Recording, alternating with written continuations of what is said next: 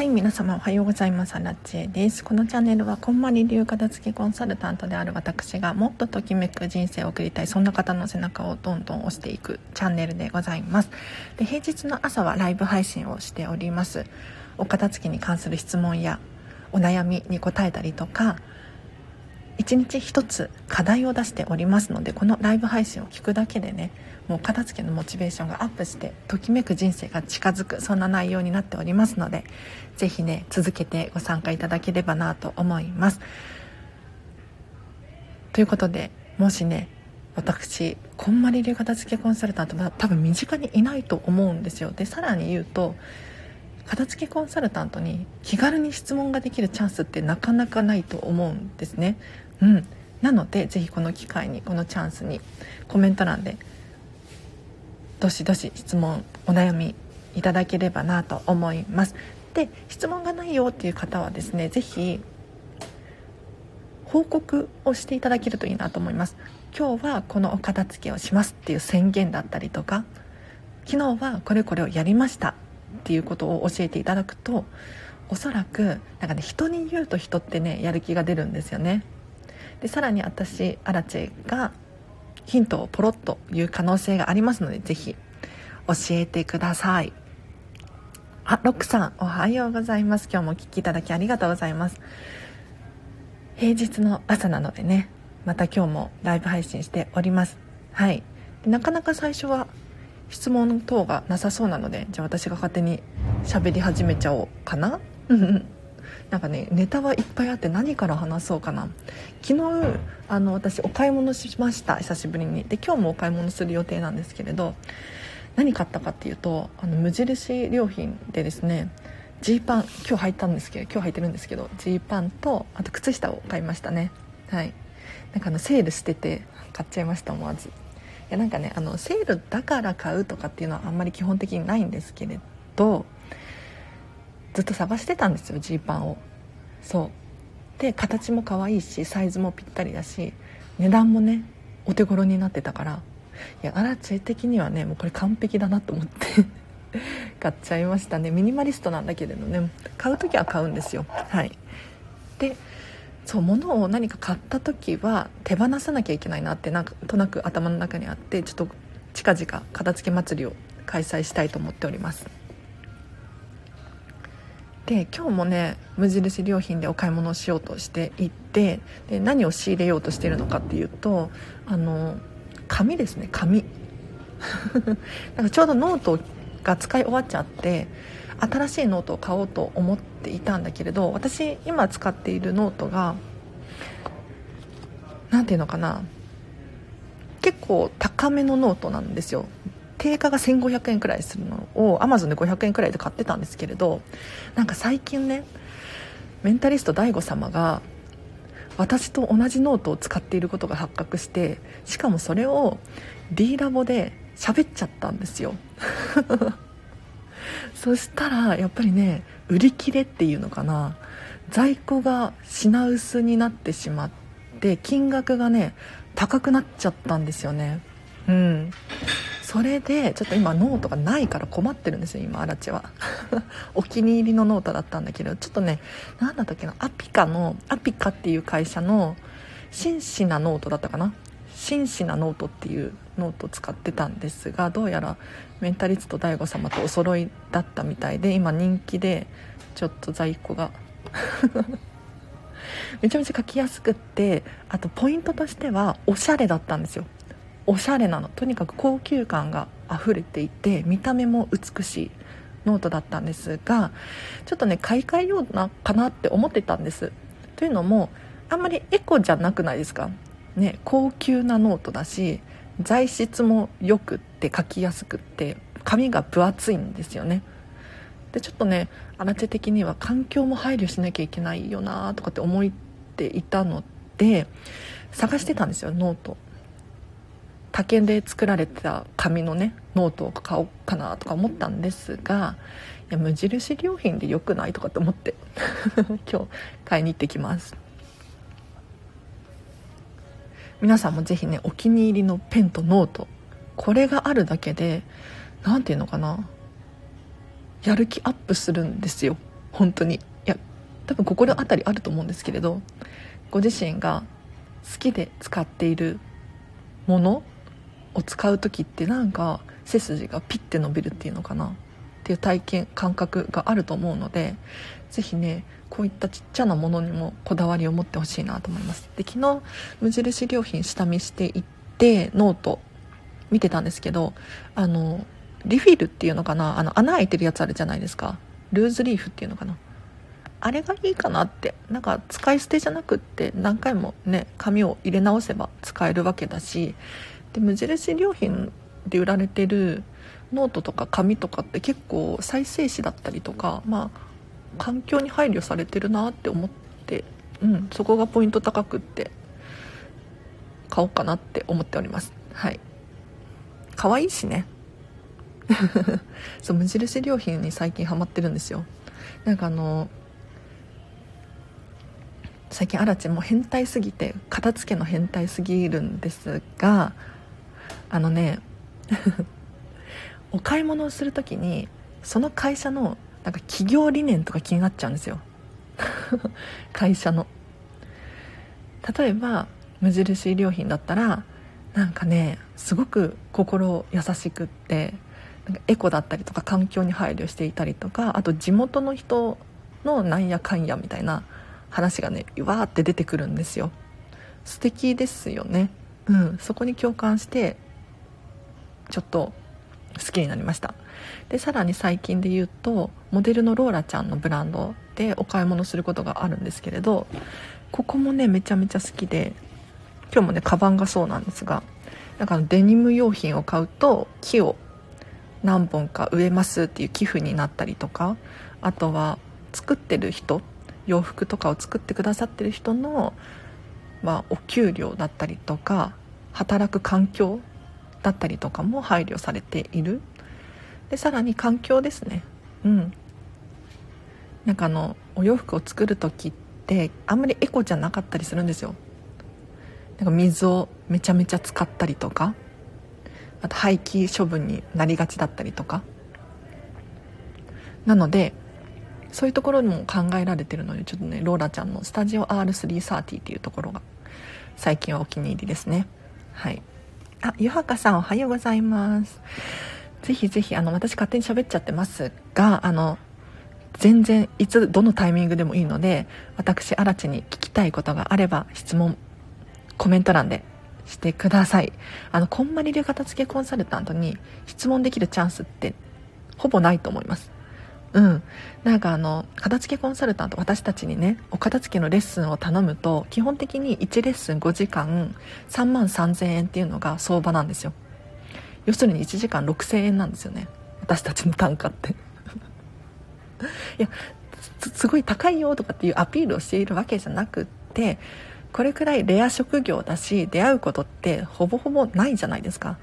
なので私もいつまでこのチャンネルをやり続けることができるかわからないですよね。なんか今後もしかしたらお片付けめちゃめちゃ忙しくなる可能性が出てくるかもしれないですし。ってなったら今チャンスなので本当に質問した方がいいの。客観的にそう思います。はい。まあなければないでね私勝手にどんどんネタはあるので喋っちゃいますね。はい。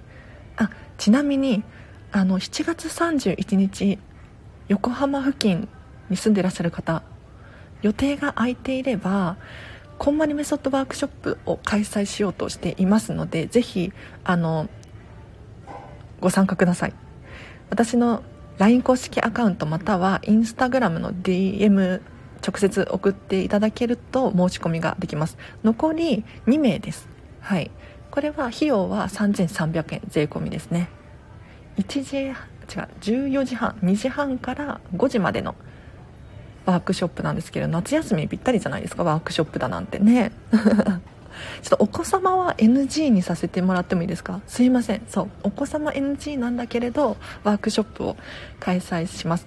えーと、横浜駅徒歩3分のシェアオフィスで開催しますのでこれね2時間半のワークショップなんですがギュギュッとこんまりメソッドとは何ぞやっていうのをね学ぶことができるワークショップなんですよ。なので、まあ、このチャンネル聞いてくださってる方にはぴったりだと思うんですけれど。あの片付けのモチベーションアップになったりとか質問コーナーとかも用意してるので荒地さんに直接話が聞きたいだったりとかもしくはもう荒地さんが大好きで一目見たいみたいな そんな方でもいいと思いますね。はい。ぜひぜひあの詳細は LINE 公式アカウントか Instagram の DM から後でリンク貼っとくのでぜひコメントいただければなメッセージいただければなと思います。昨日片付けデーにしようと思ってたのに体調が優れずできなかったので今日リベンジしますゆはかさん。いいですね。なんかあのできない時に無理にやると何が起こるかっていうとできない自分が映るんですよ。だからゆはかさん正解ですね。はい。なんか頑張ってもできない時あるじゃないですか。でもそういう時は潔く諦めるっていうのも私アラチェ的にはですね大切にしていってなんかあのお片付けってやっぱりモチベーションが大事なんですよ。マインドが大事なのすごく。なのにマインドが低くなっちゃう行為要するにできなかっただったりとかどうしたらいいのかわからないだったりとかこういうのを繰り返していると徐々にモチベーションが下がっていってお片付けはやっぱりできないみたいに最終的になってしまうんですよ。これ非常にもったいないのでもうできないって最初から分かってる時はやらないっていうのが多分正解だと思いますね。はい、もちろん人それぞれ価値観はあるので、まあ、荒地的にはそう思うよっていう話をさせていただきました。湯はかさん今日リベンジですね。じゃあやったどこ片付きましょうかね。いいなもうね。本当にこのチャンネルで喋ってるんだけれどもう皆さんのお家に今すぐ飛んでいってもうこことこここうしてみたいに言いたい。なんかあのね質問を答えることはね可能なんですよアラチは。いくらでもできますよ。ただ実際にお家にお伺いして私アラチとレッスンすると全然違うと思います。やっぱりね聞いた話と目で見て直視してこうやるってなると全然違うんですよね。でさらにアラチェもお手伝いできますしね。はい。だからね本当に楽しくお片付けできるのでぜひあのワークショップだったりとかそうクラウドファンディングを今ね挑戦中で立ち上げましたのでお得にお片付けのレッスンができるリターンなんかを用意しています。ぜひねこの機会に支援していただいてご自身のご自身のね支援にもなる支援っていうかサポートにもなると思うので皆さんのサポートにもなると思うのでぜひねちょっと気にかけていただければなと思いますね。ちょっとリンク貼っといてもいいですか？そうなんですよね。諦めましたということで。ね。やっぱりできない時はできないでしょうがないと思うんですよ。これ受け入れる自分って大事だと思うんですよね。なんかなかなかこう頑張らなきゃみたいに思ってる思ってません、まあ、私も結構思いがちなんだけれどここはもうちょっと頑張ればいけるかもしれないみたいな。でもね大体ダメだったりするんですよね。集中力が切れてたりとかするといくら頑張ってもダメな時はダメなんで。あれなんかコメントあコメントできるね。ちょっと今日クラファンの URL を貼り付けておこう。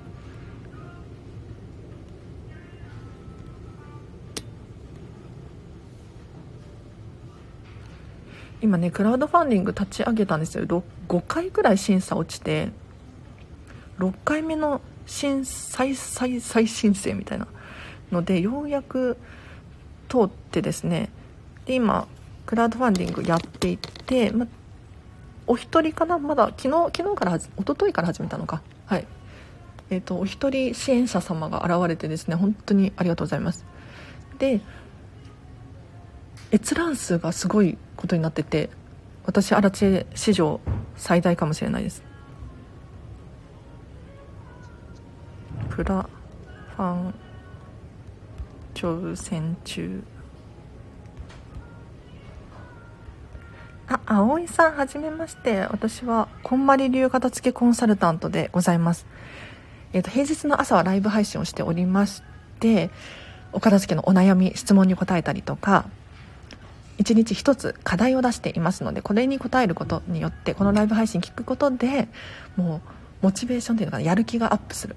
お片付けに限らずいろんなことのやる気がアップしてでさらにときめく人生が近づく。そんな内容になっておりますのでぜひぜひご活用くださいえっ、ー、と、おはようございます。ゴミ箱のサイズダウンに悩んでます。洗面所のゴミ箱必要ですか？アラチェさんどうしてますか？グローブさん質問ありがとうございます。アラチェさんはですね、えっ、ー、と、洗面所にゴミ箱はないです。うん。ないです。なくても大丈夫かなって思いますね。もうわざわざ、あの、キッチンのところのゴミ箱に持って行ってポイって捨ててますねなんかあのゴミ箱のサイズ感ってすっごい大事なのでグローブさん研究してほしいあのこれはもう私アラチには正解なくってグローブさんの、ま、ご家族の問題っていうのかな？えーと、お家の問題だと思うのでぜひ検討していただきたいんですけれどやっぱりね小さすぎるとちょこちょこ大変になる。ゴミ出しが。一方で逆に大きすぎると場所も取るしゴミ箱もやっぱり物量なんですよね。うん物なんですよね。だからちょっと、うん、ごちゃごちゃに見える要因になってしまう。なのでぜひこの機会にゴミ箱のサイズダウン考えてみましょうか。一回あの洗面所のゴミ箱をなしでだいけるんじゃないかなっていうのをチャレンジしてみるのいいかもしれないですね。ちょっとゴミ箱捨てる前に一回どっかに隠しちゃって挑戦してみる。で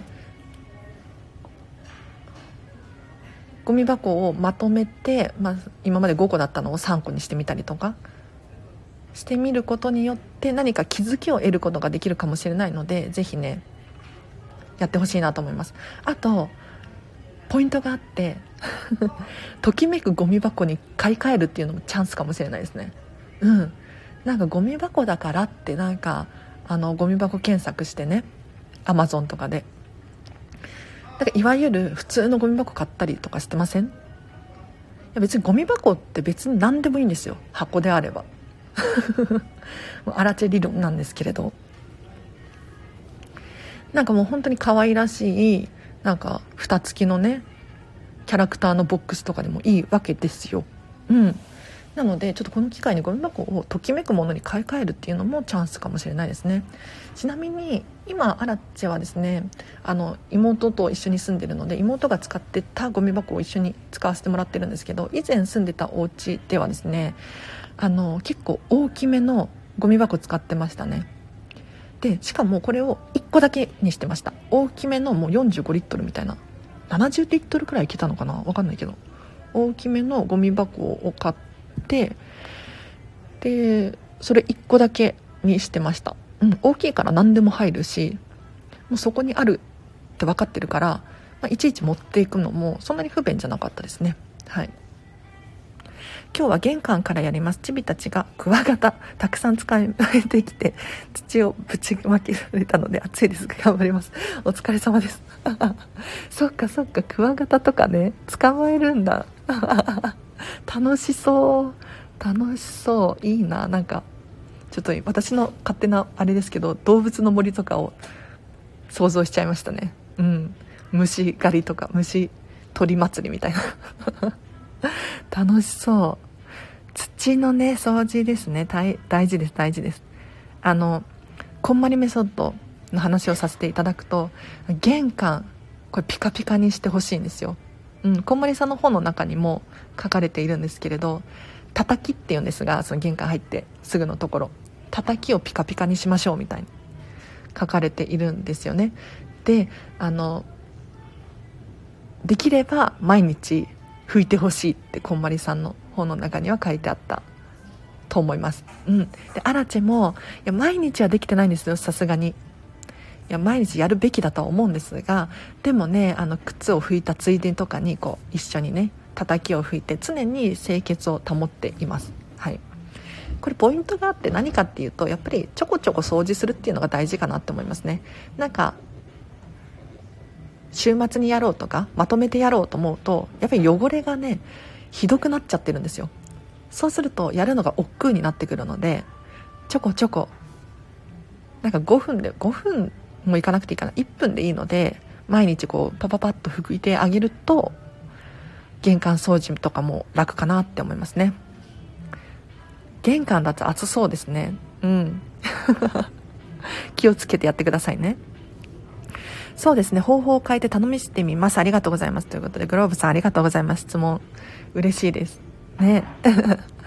なんかこれこんまりメソッドの特徴かもしれないんですけれど実はですね新地に正解ないんですよ。私こんまり流片付けコンサルタントなんですが私は基本的に正解を持っていないんですね。じゃあ片付けコンサルタント何をしているのかっていうと皆さんに聞いてるんですよ。お客様クライアントの方にじゃあどうしたいですかといつも問いかけてますね、うん、だって皆さん住んでる環境違いません？私足立は都内済みです、うん、マンション済みです。一方で田舎の大きな一軒家に暮らしている方もいらっしゃると思います。でさらにはそうだな価値観も違いますよね。うん。なのでやっぱりねこうですよっていう正解はないんです基本的に。で、まあ、いわゆるお片付けの本だったりとかにはこうしてくださいねって書かれている場合とかあるじゃないですか。でもこれ全員に当てはめることは難しいんですね。なのでこんまりメソッドって非常によくって皆さんに答えを考えてもらう。でお片付けが終わるとですね考え抜く力っていうのがつくんですよ。自分で答えを探す能力。人生を選んでいくっていう力がついてくるんですね。なので是非ねちょっと迷った時はアラチに質問してみてでアラチェが「じゃあまるさんどうしたいですか?」と。質問すると思うのでもちろんね正解っていう、まあ、基本ベースみたいなのがあるんですよ。洋服はこうやって畳みましょうとか。あるんですがまあこれはベースであってあくまで。もうご自身がこれは嫌だって思うのであればそれが正解です。はい。なのでアラチェはベース基本となる部分はこのチャンネルでも伝えていますねあ、シンフォニーさん、おはようございます。はじめましてかな。こんまり流片付けコンサルタントでございます。今日は10時までを予定しておりますが、質問に答えていっておりますね。はい。ぜひぜひ、こんまり流片付けコンサルタントに質問できるチャンスってなかなかないと思うんですよ。で、本当に難しく考えずに、あの、こんな悩みでもいいのとか、何でも大丈夫ですので、コメントで教えていただければなと思います。叩きを拭くの大事ですよね。ベビーカーや三輪車なども置いてあるので汚れが蓄積されるの分かります。ついでに下駄箱の中も全出しやる予定です。すごい。もうめちゃめちゃ手伝いたい湯墓さん。いやなんか近くに行けなくて残念です。いや全出し頑張ってください。全出しねやるといいですよ。で全出しってご存じない方のために話をするとこれこんこんまり流片付けでお片付けをする時のポイントなんですがとにかく全部出してくださいっていう風に伝えるんですね。例えばこの靴下駄箱の場合だったらもう下駄箱から全部出すんですよ。一つ残らず出してくださいね。うんなんかあの靴だけじゃなくってなんか靴関連のものが入ってたりとかなんだとボールペンとかなんかハンコがが入ってたりとかするんじゃないかなって思うんですけれどもう全てのものを出していただきたいんですよ。でなんで全部出さなきゃいけないのかっていうところなんですけれどあのね全部出さないとどれだけの物量を自分が持っているのかっていうのを把握できなかったりするんですよ。意外とね入っちゃうんですよねあの収納の中って。うん。で奥の方ってもう忘れ去られているので 忘れ去られている場合もあるので全部出すことによって目視であこれあったよね。これだけの物流を持ってたんだね。っていうのが把握できるんですね。だからぜひ全部出してほしいんです。で全部出してようやくじゃあどれがときめくのかっていうチェックをしていってほしいんですね。うん、あの必要か必要じゃないかって言ったらこの世に存在している物質あるものって基本的に必要だから存在してるんですよ。だから必要かどうかで選択しちゃうと全部残っちゃうと思うんです。そうじゃなくって私たちが目指しているのはときめく人生理想の暮らしなわけですよ。って考えたら是非ご自身が持っているものに対しては自分の価値観でときめくものを選び抜いていってほしいんです。そうするとようやくなんとなくのものたちから卒業ができてときめくものに囲まれてもう完璧な自分らしい人生が近づくと思うのでぜひねちょっとやってみてほしいなと思います。余談ですが子供がヘチマの苗を植えて1週間で7センチ。そんなに伸びるんだヘチマって。ちょっと頑張ってほしいです。あの収穫できたらご報告お待ちしてますグローブさん。ヘチマ何に使うんだろう？なんかいいな。いいななんかちょっと想像しちゃったけど楽しそう。本当手伝いに来てほしいくらいです。1歳児もいるので中断しながらになって時間かかりそうですがということで。なるほど。1歳児がいるとちょっとそれは大変ですね。なんかやっぱりねお片付けのレッスンをする時にお客様に私いつも伝えてるんですがなるべくお子様は外出っていうのかな。してもらうようにしていますね。あのパパに見てもらうだったりとかうんちょっと保育園に預けてもらうだったりとか。でなんでこんなことしてるのかっていうとやっぱりねお片付けって本当に集中力必要なんですよね。で途中で途切れ途切れになっちゃうと脳の使い方っていうのかな一回元に戻さなきゃいけないので時間が余計にかかっちゃうんですよ。なのでお子様だったりとかあとワンちゃんとかもそうなんですよ。うん。ちょちょこちょこねこうやってきて 大変なのでなるべくもう一人の環境を作ってもらうように心がけてもらっているんです。が、まあ、それがねできない場合もありますよね。仕方ないですよね。うん。でそういう時はまあ一緒にやります。ただお片付けははかどらないですね。本当に。うん。まあ、それを覚悟でご存知で知っててお片付けレッスンをするので問題はないんですけれど。うん。こういうことが起こりますね。はい。先日下駄箱全出し入れしました。すっきりしました。子供も手伝いしてくれて助かりました。おお素晴らしい。なんとやっぱりね楽しくお片付けしてるとお子様も楽しくお片付けできると思うんですよね。いいないいな。えおめでとうございます。これ全部出して入れるって結構な労労力っていうか大変ですよね。私も片付けコンサルななのですごく分かりますが頑張りましたね。うん素晴らしいです。あゆはかさんも素晴らしいですっていうことで。いや本当にその通りだと思います。またご報告お待ちしてますね。はい。あちなみに靴の収納方法じゃポイントを教えましょうか。まず基本的にあの人別人別収納です。なんかパパの靴の隣に子供の靴が置いてあったりとかママの靴が置いてあったりとかこうごちゃごちゃしているとやっぱりね見た目がバラバラなので美しくないんですよね。そうじゃなくってじゃ一番上はパパ一番下はお子様真ん中がママみたいな感じで、まあ、生活動線とかも考えて、えっと、カテゴリー別っていうのかな人別で収納するのがおすすめです。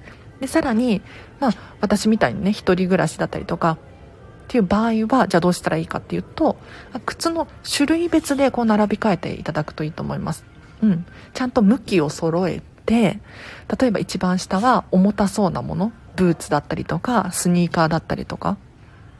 で一番上は逆に軽そうなものサンダルだったりとかハイヒールだったりとかね。ってやるとこう見た目にも美しくなるので おすすめですよ。こんまりさんに出会い私の人生は変わりました。なんとシンフォニーさんこんまりさんにあコンサルタントさんのいろいろとフォローしたりこんまりさんのときめく学校 Facebook の配信等もよく見ていました。ただ結婚をし引っ越し子供が5月に生まれなんだかときめく空間ができてないこの頃です。家族になり1人じゃなくなるとなかなか難しいなと思っています。どうしても物量が増えたり旦那さんが溜め込むタイプなので悩みです。ということで。シンフォニーさんなんとじゃあ私と同じですね。私も本当にもうこんまりさんのお片付けに出会って人生がガラッと変わってもう今ねもうまさかの片付けコンサルタントですからね。うん。びっくり。ね、あでも確かに家族がいるとね自分一人のことではなくなってしまうのって大変ですよね。でしかもお子様生まれたばっかりだと多分ねもう何もできないんじゃないかなって思ったりしますね。でただねこんまりさんも最近お子様生まれたばっかりなんですよ。3人目の男の子。うん。なのでこんまりさんの YouTube とかを引き続き参考にしていただくとそのお子様関連のね話とかも出てくるのでいいと思います。でやっぱり、まあ、ご家族で暮らしている時なんですけれど人のこと気になっちゃいますよね。うん。で旦那さんが溜め込むタイプなんですっていうことなんですけれどもうねこれはねしょうがないんですよ。人それぞれなのでもう自分の価値観を押し付けるっていうことをできないじゃないですか。ねそれ嫌がる人がほとんどだと思うので。じゃあどうしたらいいのかっていうともうご自身の私自身のお片付けを完璧に終わらせるしかないんですよね。うん。でそうすることによって例えば自分のエリアを決める。そうだな。ご主人と話し合っていただいてですね。ここからここまでは私のエリアにしたいみたいな。例えばキッチンは私の領域にしたいみたいな。で自分が落ち着ける空間があると非常に心地がいいと思いますのであのご自身のお片付けを完璧に終わらせていただいてご自身の空間を大切に守る。うん。そうするとも心も穏やかでいられるんじゃないかなと思います。なのでご主人のエリアはもう一切こう関与しないというのかな。うん。そこはだってご主人の価値観だからね。そうじゃなくて自分はここの空間でこういうふうに生活できれば心が満足できるみたいなのをちょっと想像してもらえればもらえるといいかなって思いますね。うん。いや私と同じですね。いやこんまりさんとの出会いってすごいんですよね。ありがとうございます。知りたい収納方法。あそうそう。靴の収納ね。ぜひ参考にしてみてください。バラバラに置いちゃってました。揃えます。ありがとうございます。そうそう。バラバラは良くない。これね全部に応用できるんですよ。全ての。収納に。例えば本とかもそうですね。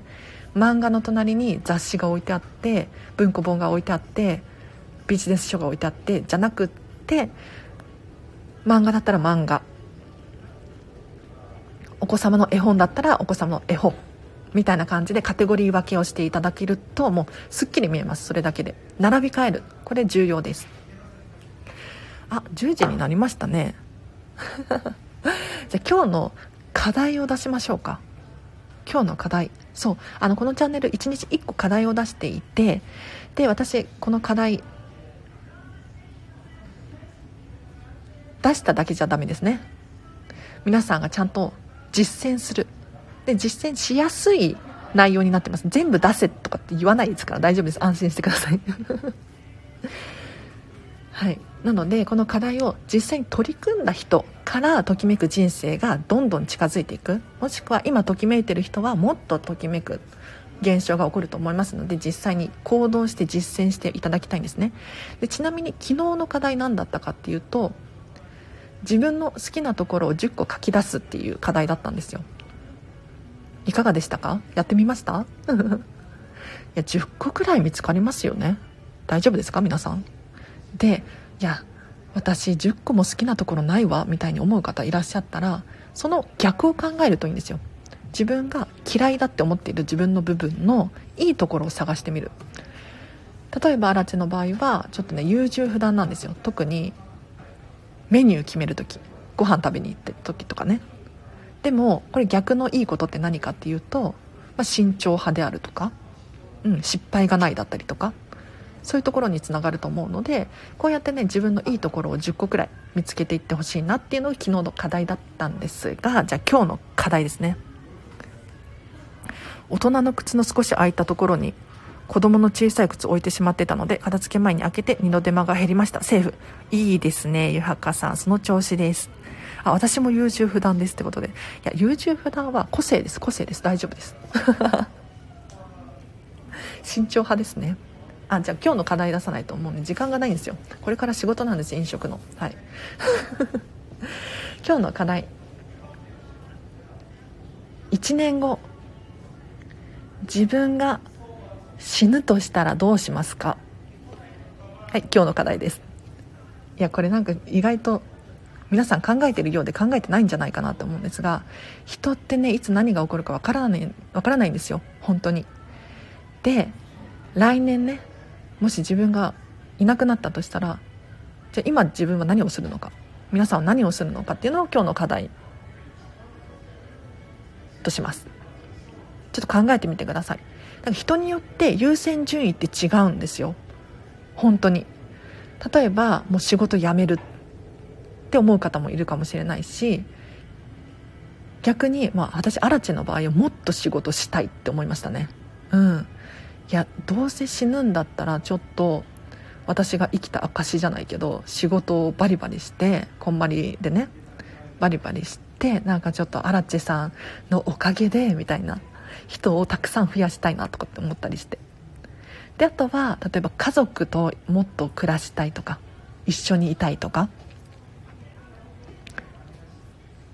そういうふうに思う人いるんじゃないかなって思うので是非ねちょっと今日の課題としては1年後自分が死ぬとしたら今何をするのかどうするのかっていうのを考えるっていうのを今日の課題とさせていただきます。荒地さん売れっ子になってもスタイフやめないでくださいね。やめたくない。やめたくないよ。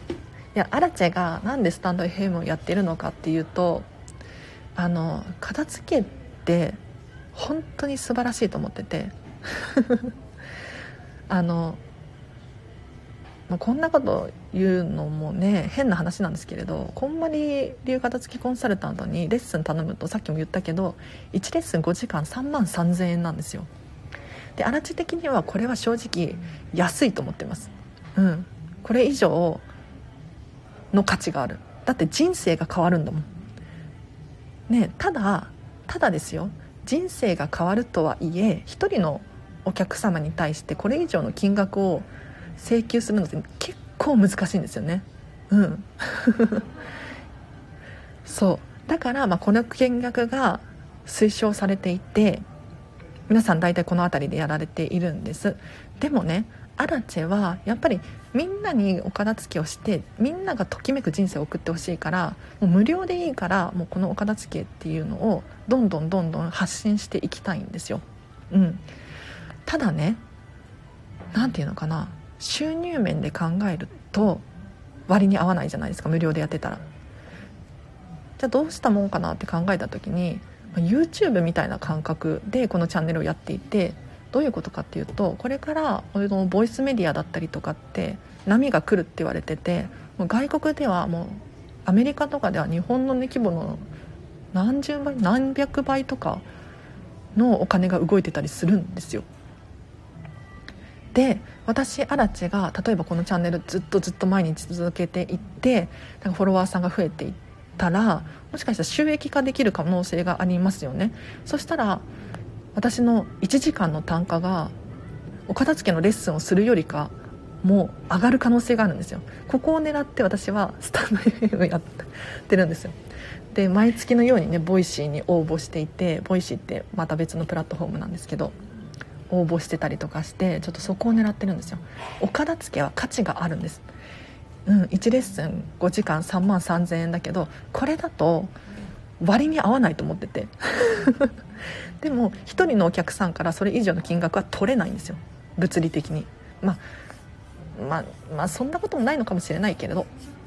でアラチェの出した結論はこっちですね。うん。無料でいいから出していってもっと収入を得るみたいな。ちょ黒あらち出ちゃいましたね最後。すいません。やっぱりそうなんですね。まずは自分の片付けを完璧に終わらせます。シンフォニーさんその通りです。なんかあの自分が完璧に終わってるともうね人ってどうでもよくなったりするんですよ。もうあの人はだってあの人だから、うん、そうやっとどうぞお好きにみたいな。感じの感覚になりますね。うん。